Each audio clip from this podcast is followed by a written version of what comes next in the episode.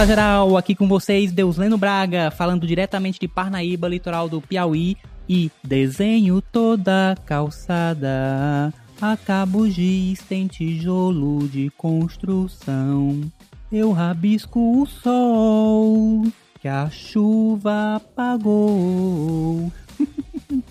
e aqui, como sempre, comigo, Edmo Campos, de Teresina. Como é que vai, Edmo? Tudo bom? Acaba o giz, tem tijolo de construção.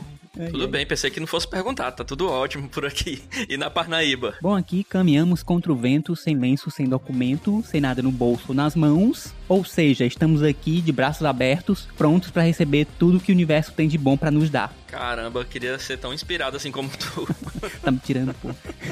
É isso então. Recadinho do Arquibancada. Acabamos de superar a marca de mil downloads. Pode comemorar. É isso aí, mil downloads. Todo episódio tem um número pra se comemorar agora. É, as coisas estão caminhando pra frente, né? Que beleza. E Edmo, temos patrocínio novo? É isso aí, cara. Temos patrocínio novo é da Básico Escritório Compartilhado. Olha aí, a Básico acendeu a patrocinador. É isso aí, nosso escritório tá por dentro. Também queremos avisar que o grupo no Telegram está aberto para todo mundo. Quem quiser chegar lá e colaborar, participar, tem conteúdo exclusivo, tem algumas prévias de algumas coisas que acontecerão mais pra frente. Então participa, chega lá, pode entrar, que é de graça e vamos fazer barulho nessa geral do Arquibancada. E também é de graça que você se inscreve nas principais plataformas de streaming: Spotify, Deezer, Google Podcasts, Apple Podcast, Amazon Music, na nossa página do Podbean e também no YouTube. Então se inscrevam, curtam, compartilhem e avaliem com cinco estrelinhas no Spotify, principalmente. É isso aí, sigam a gente em todas as plataformas. É isso aí. Bom, e no episódio de hoje do Arquibancada, eu dei uma pequena dica sobre o tema cantarolando ali uma pequena parte de giz do Legião Urbana. Será que alguém pegou? É isso aí, pessoal. Qual é o tema, Edmo? Cara, hoje vamos conversar sobre conceito criativo e ancestralidade com o nosso amigo Áureo Tupinambá Júnior, arquiteto e designer que transita entre cinema, arquitetura vernacular e design social, e que vem construindo um legado de uma arquitetura afetuosa que afirma a beleza da memória local. É isso aí, um papo cheio de identidade, afeto, design, criatividade e muita arte. E vamos pro episódio. Mas antes de começarmos, Edmo Campos, quem são os apoiadores do Arquibancada? Yuri Barros Engenharia, projetos, consultoria e assessoria. Você está precisando de projetos complementares, projetos hidrossanitários, elétricos e estruturais, todos feitos em BIM? Chama o Yuri que ele manda ver. Maravilha! É, cara, o Yuri manda ver. É isso aí, pode contar com Yuri Barros Engenharia, porque todo arquiteto precisa da parceria de um grande engenheiro. Exatamente. Yuri Barros é um grande parceiro. E quem mais é parceiro do Arquibancada? Básico Escritório Compartilhado. Você, arquiteto, designer ou profissional liberal, precisa de um espaço para realizar seu trabalho com conforto e toda a estrutura? Venha conhecer nosso coworking. Vá lá e desfrute das facilidades do mundo do coworking. Básico. Um espaço de criatividade e experiências. Sua próxima estação está aqui. E para maiores informações sobre Yuri Barros Engenharia e Básico Escritório Compartilhado, os links e contatos estarão na descrição do episódio.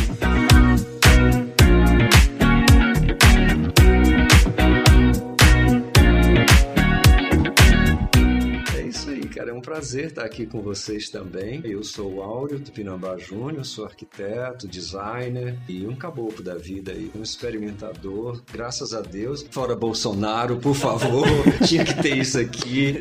Eu não poderia sair daqui sem dizer. Pronto, já vai pro ar. Tem que ir pro ar, pelo amor de Deus. Fora Bolsonaro sempre.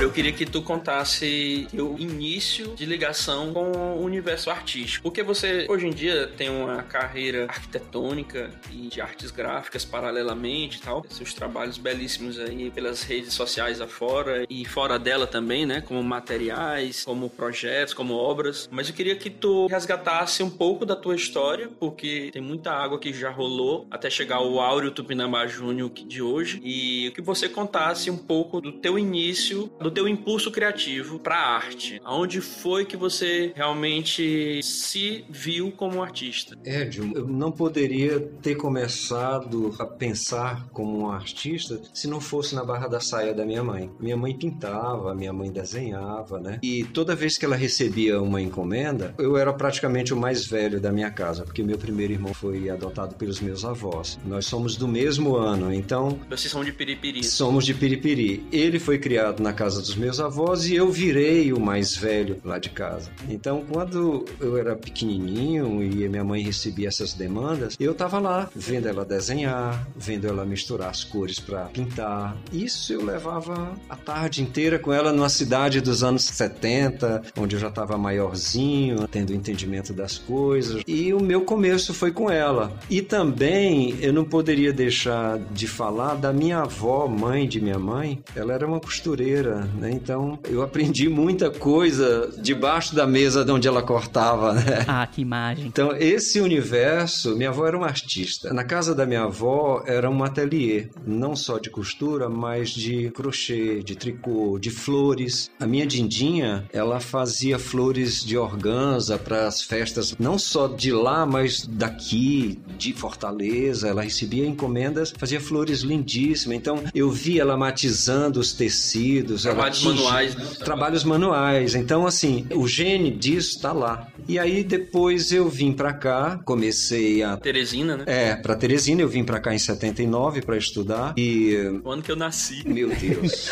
não vamos falar nisso. sim. É, é, né?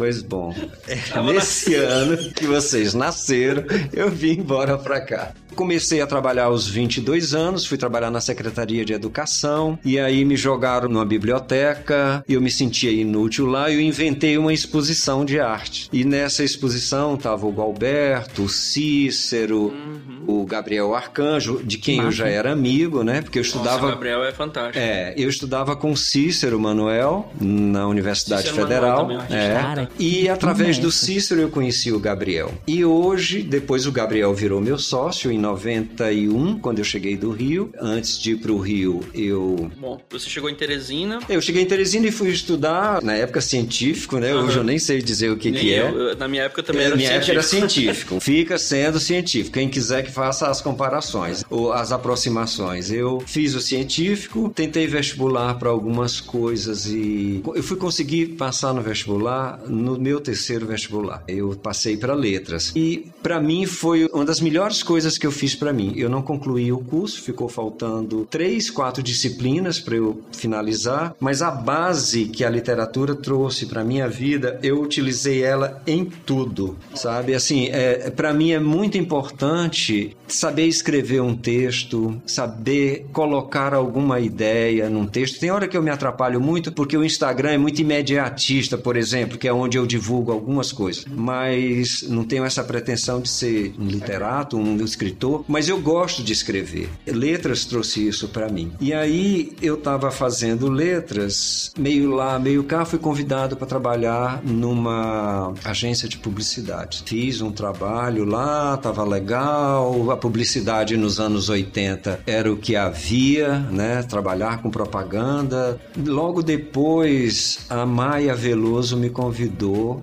para ir para a fundada TV Antares, né, que era a TV educativa. Veio uma equipe do Rio, uma equipe fabulosa de profissionais, viver aqui em Teresina e montar essa TV. E para isso eles transformaram a TV numa escola. Então as pessoas ingressavam Capacitar e eles capacitavam daqui, né? as pessoas. Exatamente. Toda a mão de obra era daqui, quer dizer, pelo menos a mão de obra mais pesada, os criadores, os redatores, alguns diretores, né? E nessa leva foi Maia Veloso, Douglas Machado, Nossa, Valdemar. Neto, é? Luri de Almeida. A Luri veio com uma turma de São Paulo incrível de atores. A Luri ainda hoje trabalha com criação. E eu fiquei na TV, acho que quatro anos, eu não estou lembrado, imerso, porque TV consome muito. E em 90 eu tirei umas férias e fui para o Rio. E quando eu estava no Rio, olhando os jornais, descobri dois cursos na área de televisão e cinema. E fui fazer, fiquei sete meses fazendo esses cursos. Quando voltei, eu estava demitido e foi aí que surgiu a Tratado de Arte, uma empresa que foi aberta comigo,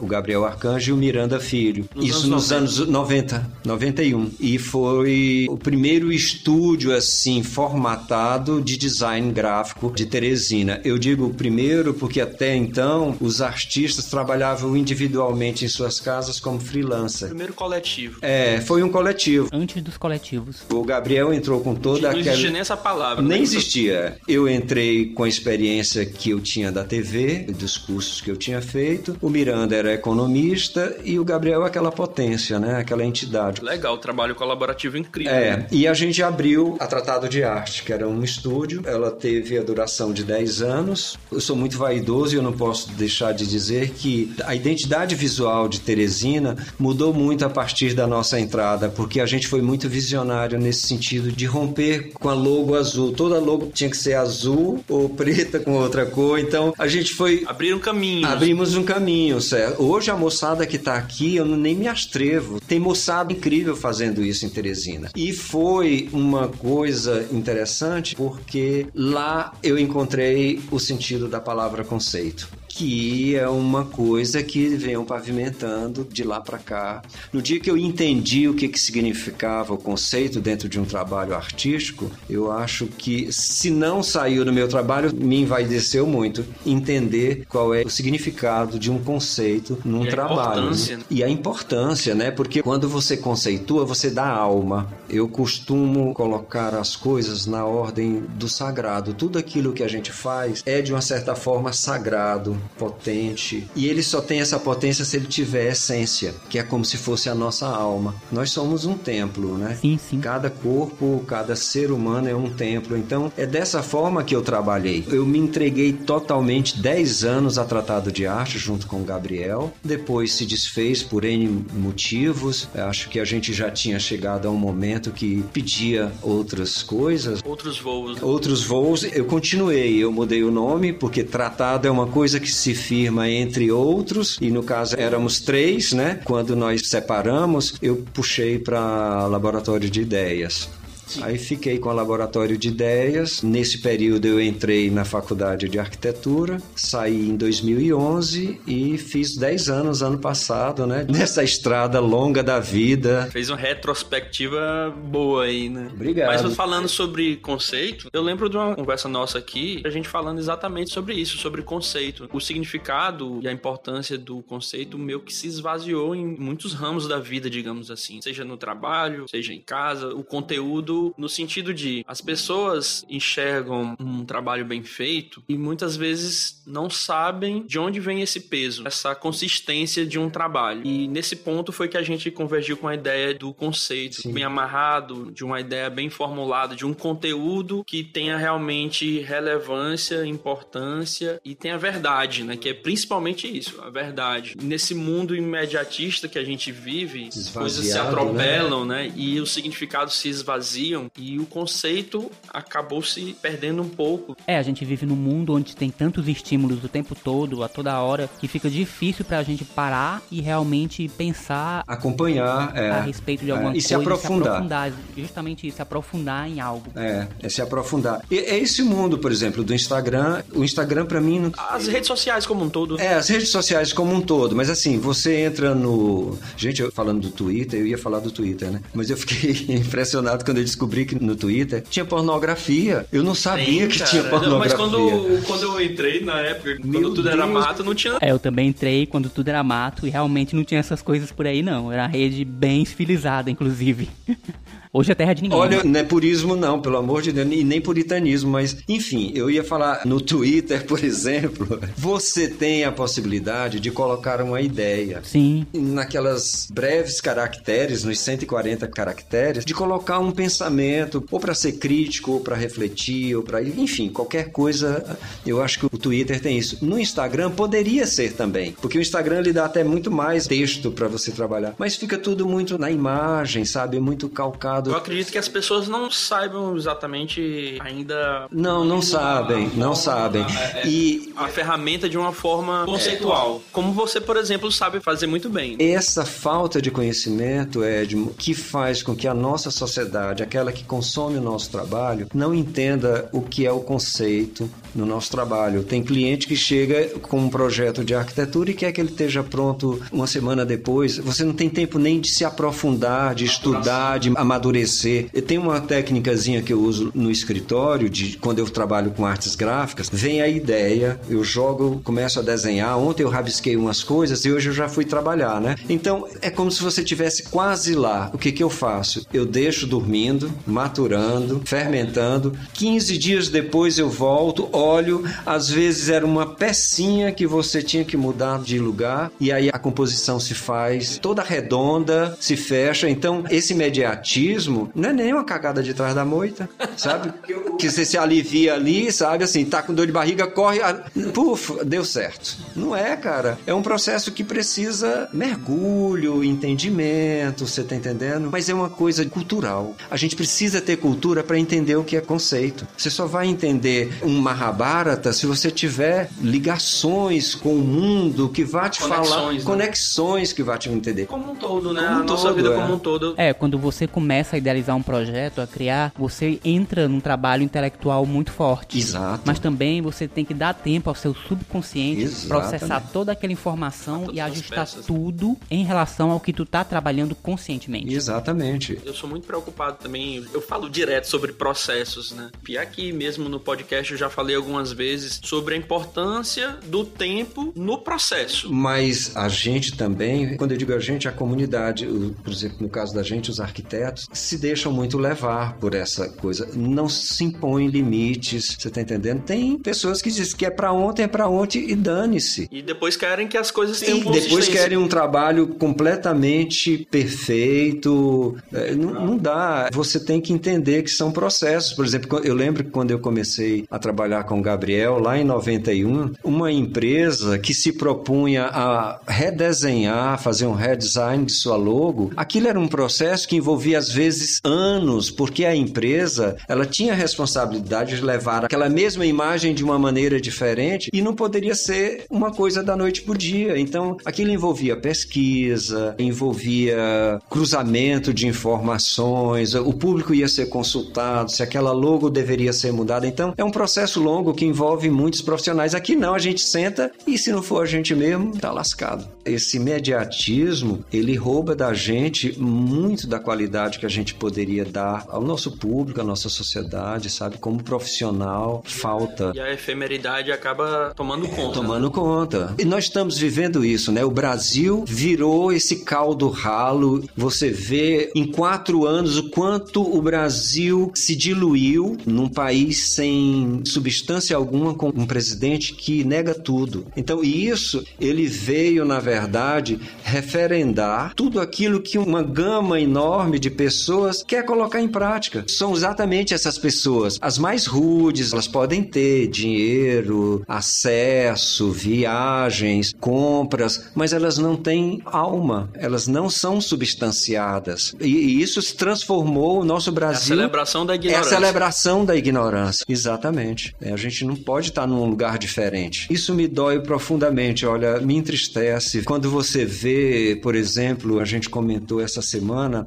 o mundo inteiro apostou até antes do inominável ser eleito, o mundo apostava no Brasil. Havia um crescimento, havia uma latência, né? E uma potência também. Uma pujança, exatamente. Isso existia. Acreditava no Brasil como um país do futuro. O Brasil subindo cada vez mais. Você vê uma profissional como a Lia Delcourt, uma holandesa que apostou no Brasil como o país do futuro para ditar é, tendências, né? Desse, né? E essa mulher lançou dois livros importantíssimos, todos centrados no Brasil, nas cores, nas formas, nas texturas, no multiculturalismo, nos povos que compõem o Brasil. E a gente tem um cara que não entende de nada, em vez de abraçar as coisas da gente, o cara traz uma estátua em fibra de vidro da estátua da liberdade, sabe? Essas são as diferenças. Tem uma mulher lá fora que estuda o futuro e aponta tendências e acredita no Brasil. Aqui um é eleito e ele proporciona caminhos para se propagar réplicas vagabundas da Estátua da Liberdade em fibra de vidro. É porque é um pessoal que aposta no medo e no controle. É. Que querem ter um controle sobre os corpos é. e sobre é. as mentes das pessoas. É. E é um povo que, no fundo, tem muito é medo. Medo da potência do brasileiro, medo da potência que tem a nossa cultura. Os covardes, são covardes. Tem um trecho, eu não lembro qual é o filme exatamente, diz assim: as pessoas querem liberdade, mas ao mesmo tempo tem medo das pessoas livres. É o Easy Rider, sem destino. Jack Nicholson, né? E- Acho que Peter Fonda também. É bem É, novinho. exatamente. É. A trilha sonora do Steppenwolf, Olha aí. Born to be Wild. É um clássico. Cara, tem essa frase do filme que me É, marcou e eles, muito. eles representam exatamente isso, a liberdade. Liberdade que é bem ameaçadora, né? Mas é uma ameaça mesmo. Ao, digamos, o status quo, né? É. Todos almejam, mas não conseguem. A ruptura é uma coisa muito difícil. É verdade, é muito difícil mesmo. É.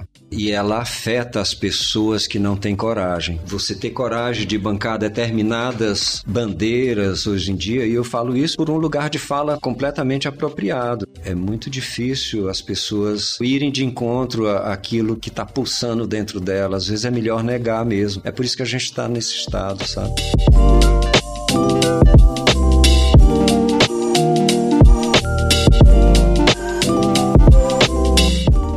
um tempo que eu não vejo esse filme. E é porque eu via ele com bastante frequência, inclusive. Eu tenho esse filme. Eu vi há muito tempo. Tem muita coisa que eu preciso rever porque a gente às vezes não tem maturidade para ver alguns filmes. Eu ia vendo. Eu via coisas absurdas porque eu tive a sorte de viver numa Teresina que tinha um cinema de arte na sexta-feira à noite no Cine Royal às 11 horas e essa mesma sessão se repetia às 10 horas no sábado. Então, eu assisti grandes mestres. Me sinto muito orgulhoso de ter vivido numa Teresina. Eu costumo dizer que Teresina emburreceu e retroagiu. Uma cidade que teve dois cinemas de rua. Quase um Brasil.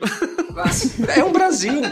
Teresina, inclusive, tem a arte de saber se enfeiar. Enquanto algumas cidades se embelezam, Teresina faz questão de ser feia. A cada dia Pô, Áureo, aqui em Parnaíba a coisa não tá muito diferente de Teresina, não, viu? Oh, é, é muito triste, cara. Mas isso é reflexo, Deslen, desse tipo de gente que a gente acabou de falar. Dessas pessoas que não têm cultura, sabe? E que não entendem. Mas elas vão pra Europa, a foto do Instagram dela é ela de gorro, cachecol e um casaco pesado, como se aqui fizesse inverno o ano inteiro. Mas essa é uma foto emblemática. Isso mostra o quanto o nosso povo se entende e se compreende, sabe? Mas na Europa ele acha bonito o que é velho, né? Aqui é feio. É, e nessa foto aí, quanto mais exagerada ela for, muito melhor. Quanto mais frio a pessoa parece que tá sentindo, parece que é a melhor coisa do mundo. E às vezes, o pior, não tá nem fazendo tanto frio quanto se pensa. Pois é. Mas ele se empacota todo, vai para de trás de uma catedral, para frente de uma catedral, faz uma foto e pronto. Ali virou a foto mais importante da vida dele. É, e nem aproveita bem o cenário, né? Com da foto. certeza, querido. Ela não sabe nem trafegar por aquilo ali. Entra na igreja porque a porta tá aberta.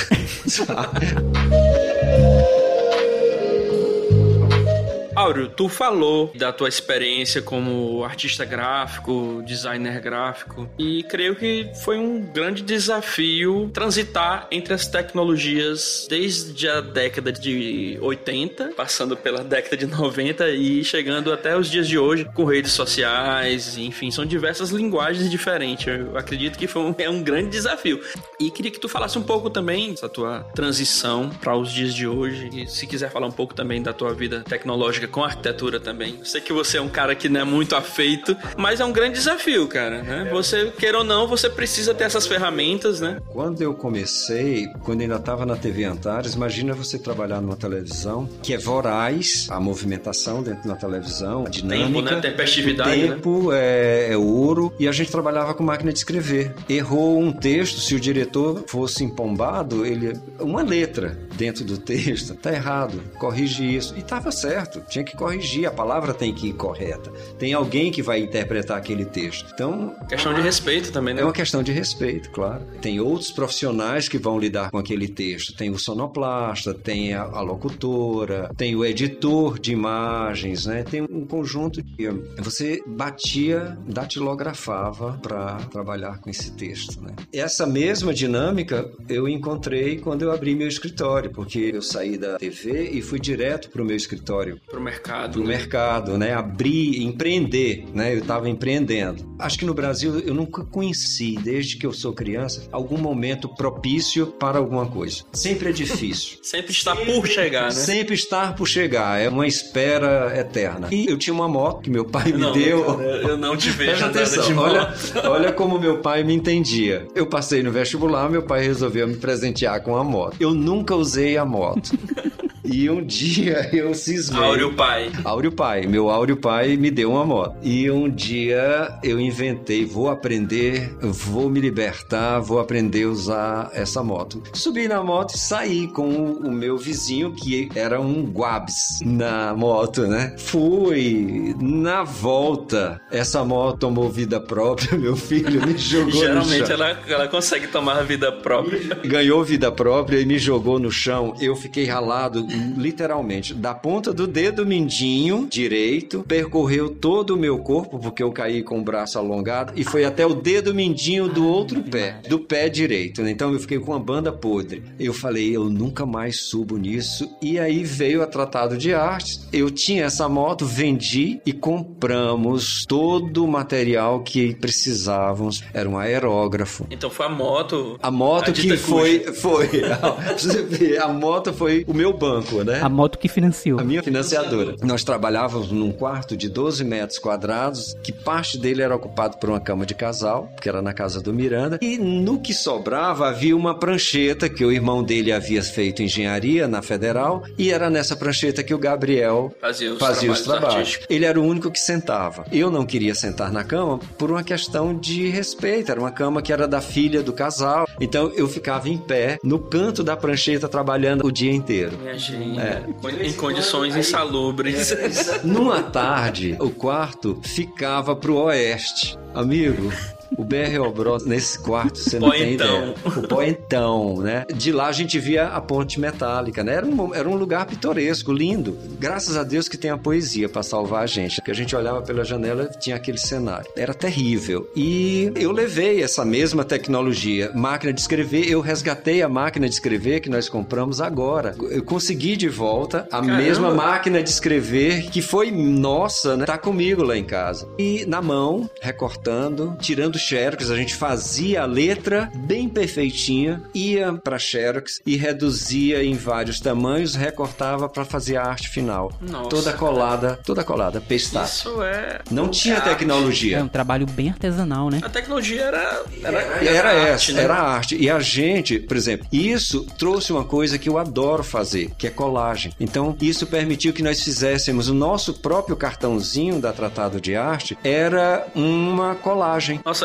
isso diz muito da tua linguagem como designer, né? Daí eu já entendi aqui agora tuas colagens. Você gosta muito realmente de É, fazer gosto, colagem. adoro de colagem. imagens. Eu adoro trazer informações. Um dos primeiros trabalhos que a gente fez, que foi um convite de formatura, acho que a primeira turma de comunicação da Federal foi uma colagem. E foi um desbunde quando esse convite saiu, porque ele era um retângulo dobrado em Já quatro. começa Cada- pelo formato, né? É, ele era um pôster. De um lado ele era um pôster, dos outros lados ele trazia cores e informações diferentes. Aquele catatal de informações que você vê num convite, a gente limou. Eu falei, gente, isso tudo é gordura. Eu tinha trabalhado em publicidade, tinham me ensinado o que, que era gordura, e eu comecei a limar isso porque fazia com que o convite ficasse mais econômico. Sim. Sabe? Diminuíam inúmeras páginas completamente desnecessárias. E o convite virou um pôster, e era imenso, né? Se desdobrava todo, era dinâmico, era colorido e tinha colagem. Cara, muito legal. E a gente fez muito trabalho. O trabalho de Raimunda Pinto, que é um cartaz de teatro, a gente fez muita coisa para teatro, para dança, depois para cinema, com o filme do Douglas Machado, o Cipriano. O do Cipriano não é colagem, mas nesses outros de teatro, a colagem estava junta. Trazer informações, a gente estudava o texto, via em que época se passava, que referências históricas, que momentos históricos contavam paralelamente a história daquele texto e a gente ia montando. Então, era um trabalho muito artesanal. Sim, sim. Mão a mão, eu e o Gabriel, a gente se debruçava à noite enfiada, né? Sim. E aí, em 94, nós compramos a primeira estação de trabalho toda Apple. Nossa. Era o primeiro escritório de Teresina, todo montado com Apple. Nós tínhamos um monitor, um computador, um scanner e duas impressoras, jato de tinta e colorida. Realmente muito top.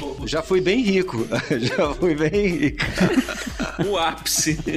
Nosso escritório estava bombando por conta exatamente desse olhar que a gente trouxe de trazer umas ideias diferentes quanto aos formatos, de trazer colagens, a própria arte do Gabriel. Quando eu digo a arte, o trabalho artístico dele mesmo, né? Não o trabalho publicitário que ele fazia, porque até o publicitário do Gabriel era muito diferenciado. O Gabriel é uma criatura muito refinada. Ele é um dos homens mais elegantes que eu conheço em Teresina. Porque quando eu falo da elegância, eu tô falando da elegância interna, sabe? De alma. Ele é natural dele. Eu não sei. Você pode puxar numa conversa com ele, você vai entender de que matéria ele se alimenta, de que matéria fina ele se alimenta, sabe? A música, o rock que ele escuta, o clássico que ele escuta. As referências dele são muito refinadas, sabe? Trabalhar com ele foi uma Foi uma, verdadeira foi aula, uma né? aula. O Gabriel é o meu mestre. Mesmo quando ele usava a linguagem recorrente da propaganda, ainda assim era uma coisa diferenciada, porque tinha sempre um charme, uma Aquela quebra de elegância. paradigmas. Uma quebra de paradigma. E nós fomos isso, sabe? Eu não, não tenho nenhum medo de falar isso. E aí foi inovação. Vieram os computadores, a tecnologia. cara sair do recorte do. Saí do recorte e foi uma, Apple. foi uma loucura, porque nesse ano minha mãe adoeceu. Em 94, faleceu em 95, e nesse período, Ed, enquanto eu não estava com ela no hospital, eu viajava sexta-feira à noite, amanhecia o dia em Fortaleza, 8 horas eu entrava na sala de aula e saía domingo meio-dia da sala de aula. Ficava só à tarde do domingo, pegava o ônibus à noite e vinha para trabalhar e tomava um banho e ia trabalhar Aula de de. Apple. Mexer no Adobe Illustrator, no Photoshop, Nossa, cara. no Quark. Cara, esse aí é antigo, Eita, hein? esse é antigo. O Quark. Tinha outro também, peraí. Tinha um outro que eu não tô lembrado aqui. Mas enfim, eu ia todos os sábados. Acho que eu fiquei dois meses indo. Todas as sexta-feiras à noite, né? Capacitando, né? me capacitando e hum, depois o escritório cresceu bastante, houve um período de declínio, porque também houve um cansaço de todos. Confesso que eu sou, não é centralizador, mas eu- a minha preocupação termina talvez até atrapalhando. Hoje, eu- vezes, hoje eu né? acho que eu tenho que ter essa consciência, né? E aí veio posteriormente a arquitetura, já dentro de um mundo completamente virtual, né? Que a gente pode dizer, assim, a gente já usava um- os computadores para desenhar. Você entrou em arquitetura. Em 2005. Ah, já estava bem desenvolvido, Já né? estava bem desenvolvido, a gente já tinha softwares. Também já estava bem maduro. É, É, profissional de design e com a linguagem artística bem acurada já, né? É, a arquitetura, para mim, eu acho que só valeria a pena ter feito depois do que eu levei quando eu entrei na sala de aula. Eu acho que se eu tivesse entrado lá quando eu queria, Ainda estaria procurando, procurando o coisas. tipo de arquitetura. É, ao longo desses 10 anos, eu digo 10 anos, o período em que eu tive com o Gabriel. Mas antes, a arquitetura já fazia parte da minha. Eu sempre li sobre arquitetura. Faz parte do universo artístico. É, então eu sempre lia, eu tinha revistas de arquitetura, eu tinha revistas especializadas só em design. Por exemplo, na época não existiam sites. A gente comprava Eu lembro. tinha eu um lembro. livreiro que ele vinha duas vezes ao ano e ele trazia um catálogo de livros de arte, livros de design, sabe assim, coisas assim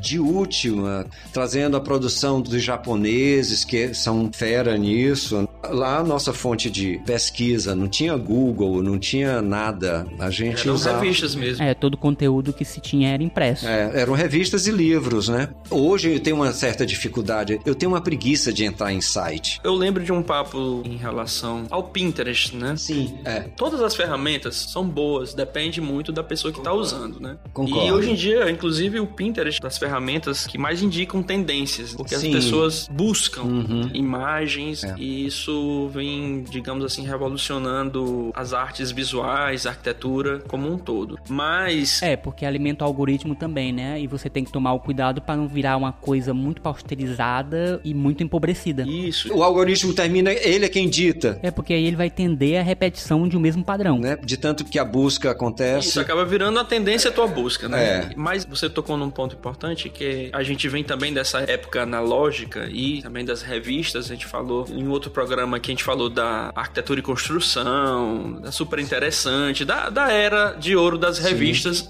Cinemax, vocês se lembram da Cinemax? Não.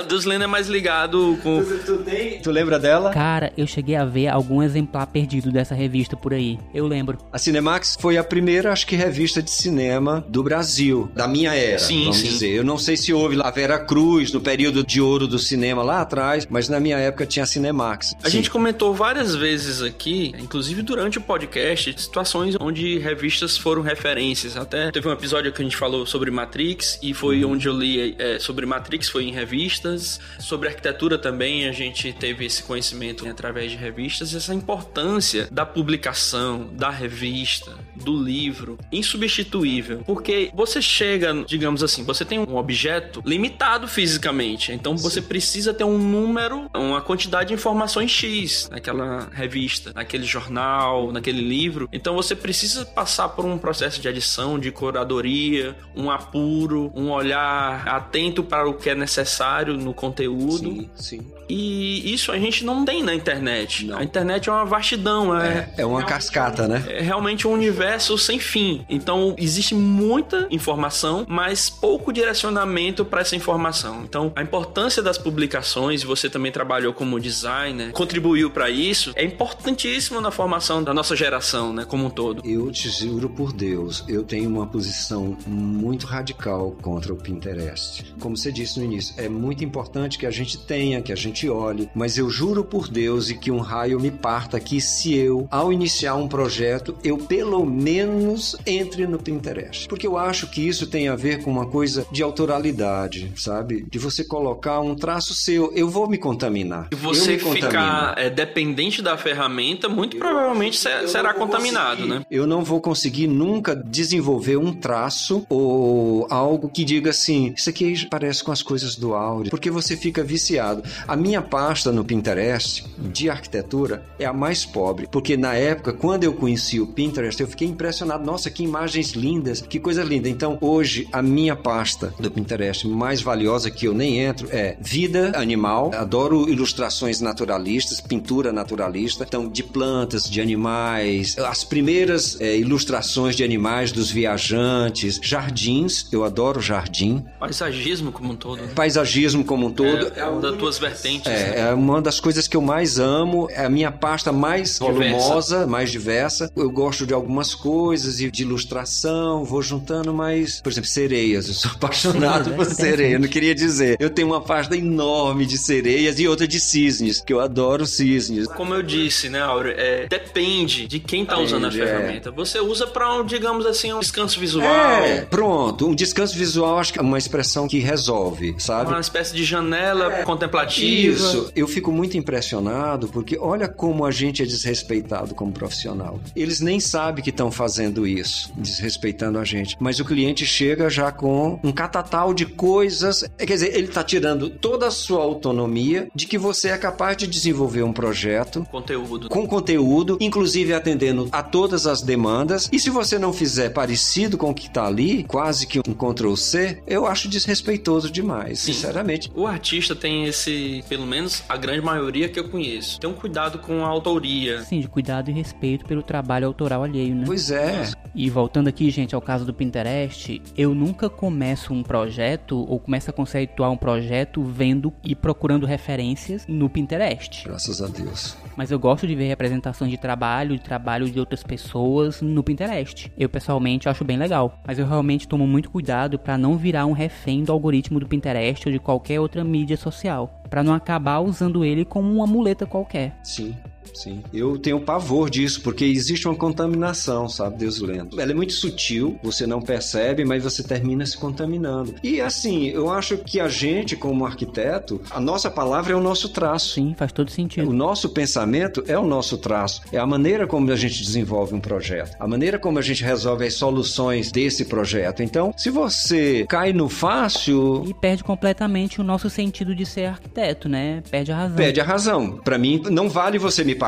Eu gosto de sentir que fui pago por cada centavo, através de cada solução que eu encontro. Fico feliz quando o cliente diz: Nossa, isso ficou demais, ficou ótimo. Acho que essa é a aura que envolve a imagem do arquiteto. Eu não estou querendo aqui me colocar mais, mas eu acho que quando as pessoas falam no arquiteto, normalmente quando eu estou conversando, que as pessoas perguntam: ah, o que, que você faz? Eu falo: ah, sou arquiteto. As pessoas, oh, coitado, se vocês soubessem a paulada que a gente leva todo dia na cacunda. Abre uma luz divina, ó, oh, Abre uma luz divina, o arquiteto. Oh. Aí vem a luz de Deus, né? Aquela luz maravilhosa. Pobre, coitado. É, pobre, coitado. É subjugado pelo Pinterest.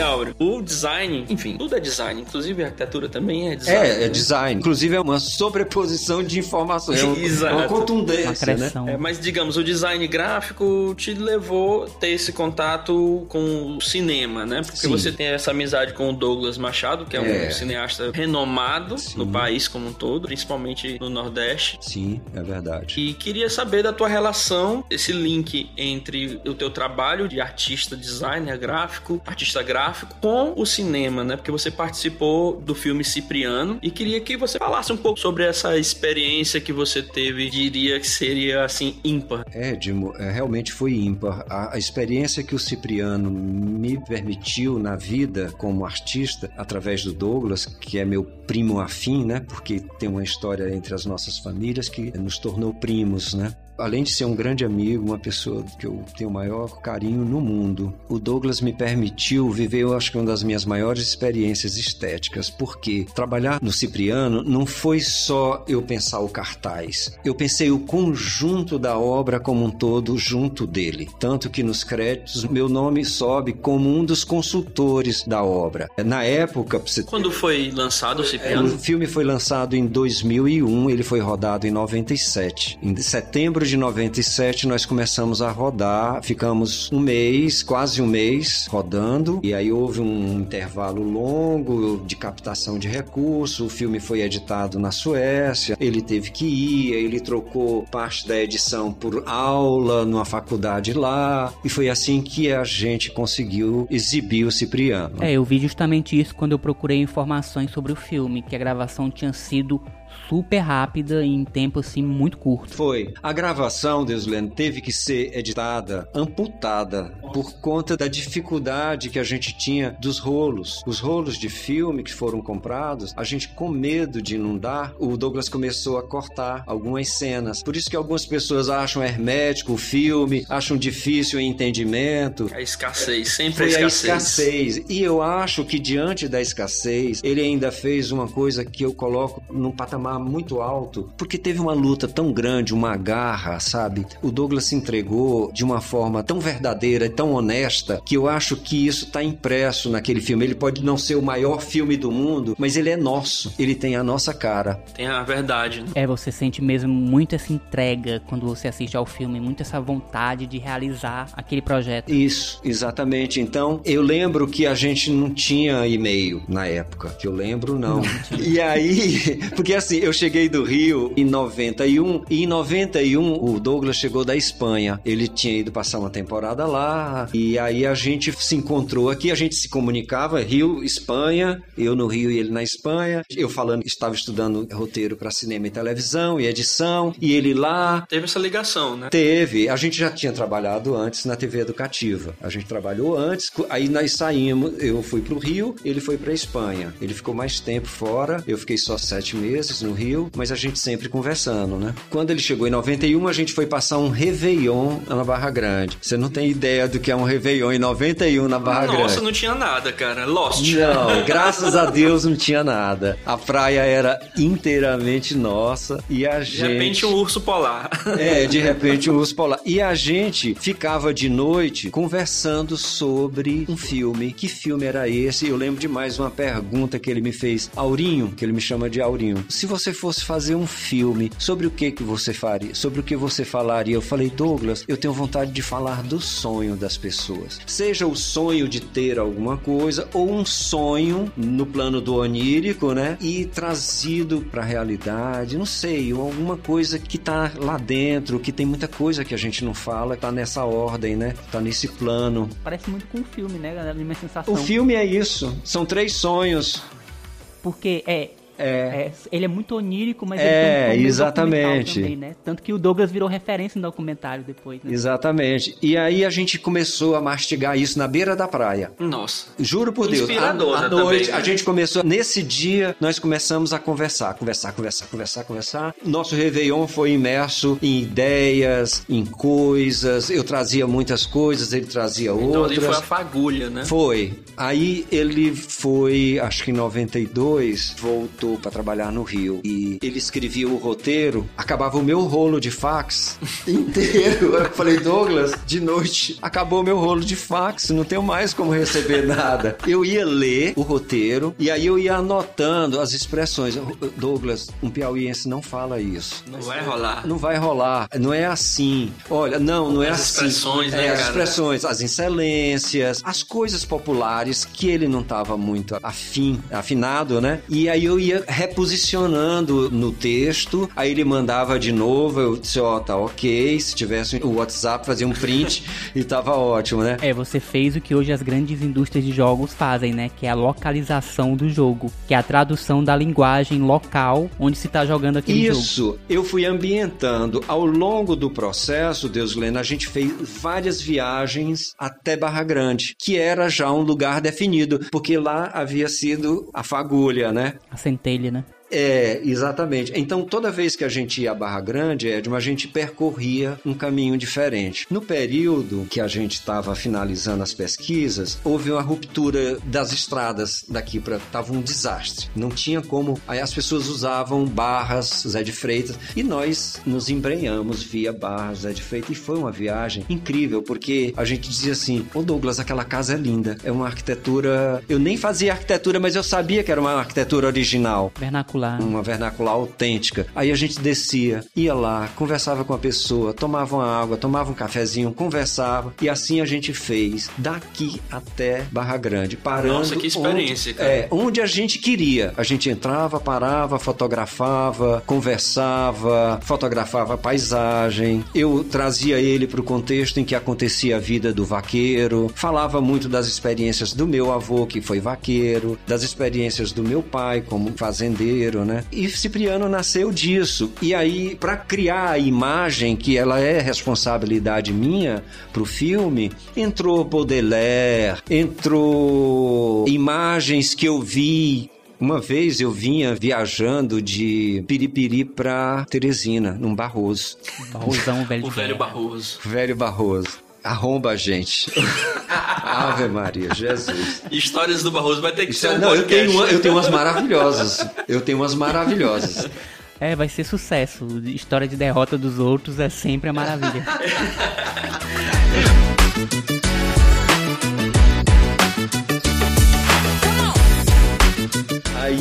eu vinha no Barroso, o Barroso parou em Cocal. Em Cocal tinha uma comunidade de ciganos. E entrou uma, duas ou três ciganas, não tô lembrado. Vestido vermelho, muito babado, né? Hum, Elas têm uma postura muito bonita e elas começaram a falar entre si, falavam alta, ficaram perto de mim. Quando ela abriu a boca, todos os dentes da boca eram de ouro. Olha, foi uma imagem, eu queria ter câmera pra fotografar aquela mulher falando, sabe? Todos os dentes eram de ouro. Era lindo.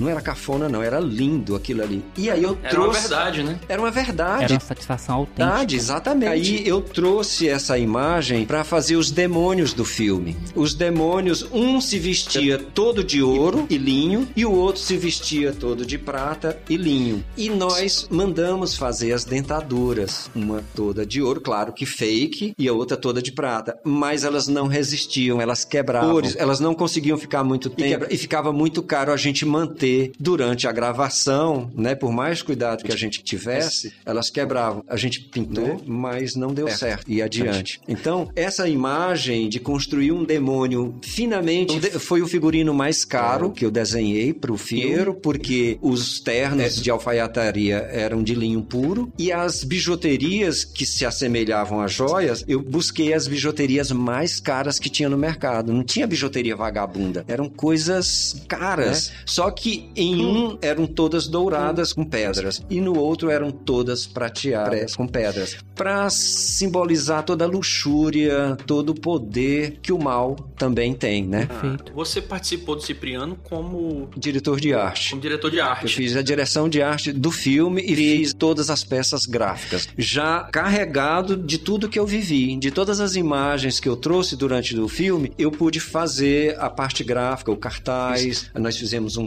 caderninho, fizemos cartões postais, fizemos uma série de peças. Pô, vários trabalhos, hein? É é isso é que eu acho bonito do cinema, é a capacidade dele criar um universo de coisas que não existe. Por exemplo, na Abigail, que era a personagem feminina, eu tive que criar um universo particular dela. Eu tive que ser a Abigail por um dia para entender o que que ela guardaria. Essa- fazer essa imersão no É, personagem. no personagem, por exemplo, aí eu criei pra ela uma maletinha. Na- o que que tinha dentro dessa maletinha? O que que ela carregava?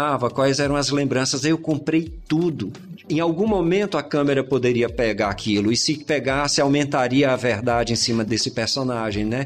Então, e todos os personagens nós nós nos debruçamos dessa forma. A morte, que é um outro figurino muito simples, ela foi feita toda em linho, uma cauda imensa de linho puro, que era o tecido que envolvia os mortos, né? Na antiguidade. Era a mortalha da antiguidade, era no linho, no cânhamo. Então, a saia da morte é uma saia muito simples, é, amarrada com couro, e eu tirei da mão dela a foice, que é muito clichê. Eu coloquei a peixeira, de onde vem a morte. É, eu pedi ao ator que ele raspasse a cabeça e se ele não se incomodasse, raspasse a sobrancelha também. ele emagreceu absurdamente no dia que ele chegou para gravar, que nós fomos pegar na rodoviária. Eu não reconheci, falei, meu Deus, logo careca, sem sobrancelha e muito magro, né? E a gente pintou ele, Edmo, com cinza. É para as cinzas que a gente vai, né? Cara, muito simbólico. Tinha, tinha que ter um significado. um- Pra mim, isso é conceito. né? Isso é conceito. Eu tinha que reforçar o roteiro que o Douglas havia me passado, né? Então, esses personagens pra mim eram muito caros, Ah, né? é? O do Cipriano, que era muito simples, que era uma roupa preta, é, ainda assim eu tinha cuidado de botar um rosário no pescoço dele. eu assanhava ele e ele vinha e se penteava. Eu falei, Tarciso, um vaqueiro não anda penteado assim, Tarciso. Deixa eu te assanhar, deixa de ser helênico. Suado. É, e aí foi assim, a gente construiu o Cipriano dessa forma, com base em conceito. E o convite pro filme deve ter nascido exatamente dessa sensibilidade do Douglas em reconhecer no seu trabalho um trabalho de Sim. relevância, que vem do design, da pesquisa que você sempre fez durante toda a tua carreira como designer. Uma vez eu vi isso num filme e que eu trago pra mim, eu não lembro direito a frase, é de que toda vez que uma coisa vem com sinceridade é porque você bebeu na fonte certa lá atrás. E eu bebi nas imagens que eu trouxe da minha infância. Essa é a Eu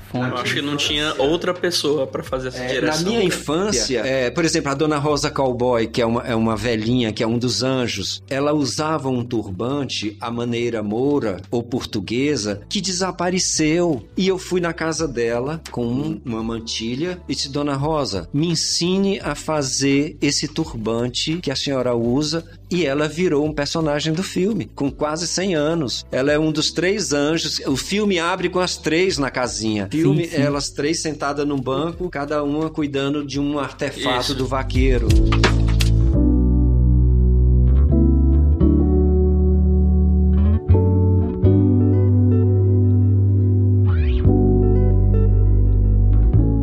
Cara, tu falando aí sobre o Cipriano, eu tô viajando aqui. Já faz muito tempo que eu assisti o Cipriano, né? Vai ser relançado agora. E aí, exatamente, você me falou essa informação. Eu queria que tu tocasse nesse relançamento, vai ser interessante. E agora, minha experiência em reassistir, né? É, tá todo mundo Vai ansioso. ser totalmente diferente depois dessa explicação, O cara. Douglas, de vez em quando, ele me manda um trecho só, né? Só um frame. E aí disse, Aurinho, você vai estar ao meu lado, você vai ser a primeira pessoa que vai ver o novo Cipriano. Ao meu lado, na minha casa. Tá remasterizando. Ele tá remasterizando. Ele tá fazendo o filme de autor. Aquilo que não entrou, A versão do autor. a versão do autor. Que na época que não a gente pôde. cortou. É. Tem muita imagem, ele tá fazendo um novo filme com novas cenas. Ah, então tem material novo, né? Além da remasterização. Tem coisas novas. É, ele, se você não vai acreditar, ele acabou de finalizar aí em Parnaíba, Deus lendo, o som. Ah, que massa. Ele fez aí. Ele tava pra ir agora antes do Réveillon e ele me falou que tinha ido fazer o som aí, finalizar. Já tava finalizado. É sempre essa ligação, né? Parnaíba e Teresina, né?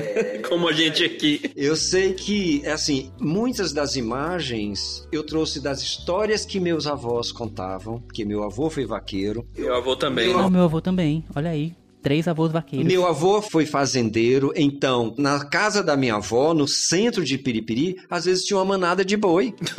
Você tá entendendo como é que era? E tá tudo bem. Tá tudo ótimo.